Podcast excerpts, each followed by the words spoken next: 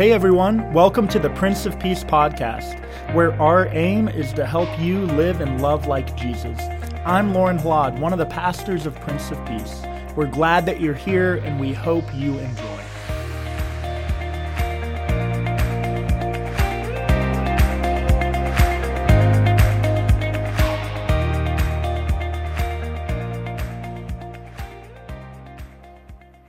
How can one be born again after having grown old?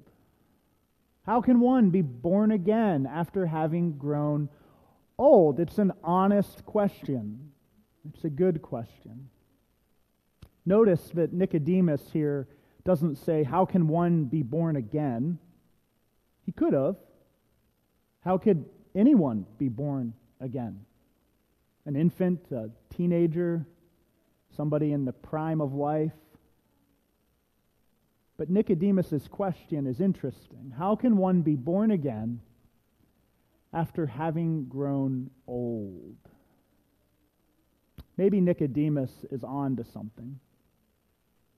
Maybe Nicodemus understood that the hardest thing to change in the world is the construct of the human mind.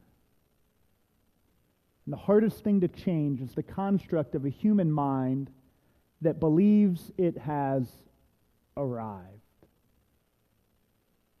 Sometimes, and this might be offensive, sometimes as we age, we think we know everything. We've had life experience. We've made mistakes. We've accomplished things. How can one be born again after having figured it all out? Sure, maybe a younger person can be born again, but not me. Not me. I, I mean, I'm Nicodemus. I'm a Pharisee. I, I have status and stature in society. I'm well in years. I've got it figured out.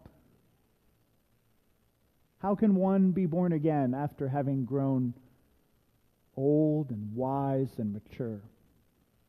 You see, his question is loaded because in ancient Israel, you longed to have the status of Nicodemus. Those with years under their belt were revered in society. Pharisees were looked at with great honor. He's learned with his faith. He's got it figured out. But yet, Jesus knows something. It's true for Nicodemus, it's true for us, it's true for everyone.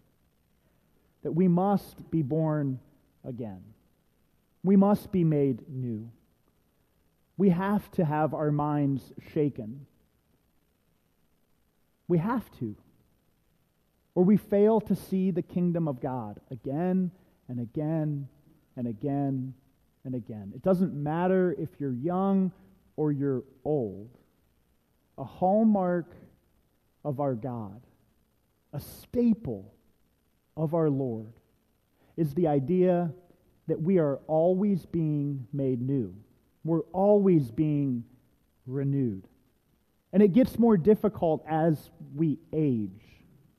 We get more set in our ways. We have more history behind us. Our patterns and our routines, well, they, they start to guide our lives. I think about this with my father in law. I love him, and I would share this if he was here. I wouldn't be ashamed. We have tried and tried and tried again to get my beloved father in law to change his eating habits. The man has his own sandwich at Frisch's, named after him. I'm not joking. One day, Jerry came over and he picked me up. Becca and I were just married, knocked on the door early Saturday morning. She was working a shift in the hospital. I answered the door, and there's Jerry. He said, Get your clothes on. You're coming with me. I said, Do I have a choice? No. Get your clothes on, you're coming with me. So we get in his Jeep and we drive right down the road and we, we drive to Frisch's. Oh, we're getting Frisch's. Great. Yep, we're getting Frisch's. We drive through the drive through and I'm looking at the menu and I'm thinking, what do I want? An egg sandwich. And, and I start to tell him what I want. And he says, no, no, no, no. I'm ordering. Yes, Colonel. Yeah, uh, hey there. Uh, yeah, I'll take two, uh, two big sisters. I'm looking at the menu. There's no big sister on the menu. And instead of pulling around like a normal person does to pay at the window, he pulls out and he parks. What in the world are you doing? He said, Oh, they'll bring it out.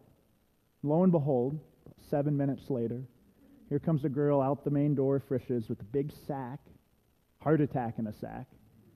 Comes over, Hey, Colonel, you, they, they, you know them? Yeah, oh yeah, they know me. We know each other. Here's your sandwiches. Hands him the sandwiches. I said, What is this? Well, it's egg, cheese, double bacon, ham, and sausage. Heart attack in a sack. I said, Do you have a sandwich named after you at Frisch's? Well, yeah, I do. This is a man who's diagnosed with type 2 diabetes. This is a guy who's got some serious health challenges. Jerry's not changing easily. We know these stories, right? Whether it's our health or it's something else, we get stuck in our ways. We find these ruts. And we come up with a million excuses about why we're not going to change. It's not convenient. It's not easy. I don't want to. Right?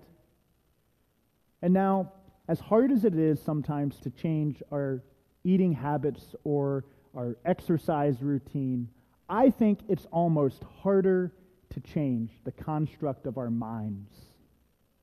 Once we've made up a story for ourselves or we've bought into a narrative, how hard is it for us to be made new? For us to see with fresh eyes, for us to feel with a new heart. And yet, this is the heart of the gospel. This is the heart of what God is seeking with each of us that we would allow God to mold us and to shape us and to form us again and again and again. This is what it means to have a Lord. One whom we follow, one whom we say, Lord, I am your servant. I am your disciple. Teach me, guide me, show me the way, Lord. But instead, we live most of our lives saying, Yes, Jesus is Lord, but I'm in charge. I get to call the shots. I get to figure out who I love and who I don't. Yes, Jesus is Lord, but I'm going to hold on to a worldview and a narrative that robs other people of life because, well, it's one that I picked up 40 years ago, five years ago, 10 years ago. If Jesus is Lord, if Jesus is Lord, then our lives need to be malleable. Our lives need to be able to be formed and shaped and pressed. We have to be made new. We have to be made new. So here's this exchange with Nicodemus. Nicodemus is a Pharisee who's got his life figured out. He has ritual and routine. His mind has been well formed about who God is and what his role is in the world. And yet we see here at the beginning of the passage that something in Nicodemus is stirring. Something inside of Nicodemus is wrestling. Because he comes to Jesus at night. Certainly, all day long, he's with the other Pharisees and they're talking about Jesus. Rumors are spreading about this one who's speaking about the kingdom in new ways, who's healing and teaching and including. Jesus is ruffling feathers. I wonder what it was like for Nicodemus to have this holy unrest inside of him, right? This burning in the belly. As he stood there with other Pharisees and as they talked about how wrong Jesus was, about how he was perverting the teaching of the kingdom of God because they had it all figured out. And I wonder for Nicodemus if he was just a mess. Oh, I hear what you're saying and I want to cling to this story that I've clung to forever, but something inside of me is stirring. What we know is that Nicodemus waits till it's dark out. Most scholars believe it's so that Nicodemus can come in secret. He has to answer this internal wrestling. So he comes to Jesus. And what I love about this story is that Nicodemus comes to Jesus wanting answers about Christ, wanting to figure out who this one was, wanting to know for certain if he was from God. No one can do these things apart from God. But the question behind that is but are you from God? And how does Jesus respond? Jesus doesn't go into a lengthy defense of who he was. Rather, he points Nicodemus back to Nicodemus. Nicodemus comes wanting to know about Jesus. And Jesus points Nicodemus back to Nicodemus. You want to know the kingdom of God? You want to know the fullness of the mysteries of this kingdom? Well, then you, Nicodemus, you need to be born again. You need to be made new. Your mind needs to be renewed. Well, how is this possible after having grown old? Truly, I tell you, no one can see the kingdom of God without being born again. You see, so often in life, I think we search for answers that are external to us. We look for purpose, we look for meaning externally. But God is asking us, is pointing us to the internal wrestling, the internal work that each of us has to do. The answers aren't always out there. Sometimes they're inside. What is it that you cling to? What is the narrative or the construct or the belief that you've clung to for quite a long time that might not actually be serving you well? Is it a voice of fear? I can't do this because, well, what if? Is it a voice of hatred? Well, I don't like those people because I was taught, or my grandfather, or my mom. What is it that you cling to that needs to be made new? Needs to go back in the womb, needs to be formed and shaped, and needs to be birthed again with new perspective, with new life, with a renewed outlook birthing anything is terrifying, right? The birth of a child is terrifying, but it's the only way to new life. When that child comes out, it is, it is chaotic. And the first thing that child does, gasping for air, is wail. Crying. Crying. There's always pain with new life. There's always pain with a new perspective. There's always tension when God makes something new. But I'm telling you, it's only in seeking newness and new life and new perspective and new hope again and again and again inside of ourselves that we can begin to see what God is really up to. See, I am making a new thing, says our God. God wants to create newness in you. God wants you to shake off the old story that isn't serving you well. God wants you to be brand new. And this is possible through the grace and love of Jesus. This is possible because Jesus came to be the newness our hearts long for.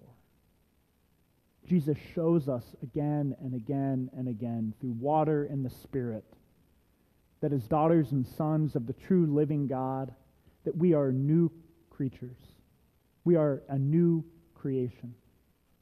So much of our liturgy and our life together is centered around this central belief. It's why we confess our sins every week. Not to just name how broken we are, we confess our sins. The thoughts and the actions and the feelings that live inside of us, we confess them before God so that forgiveness can be proclaimed, so that we can be made new.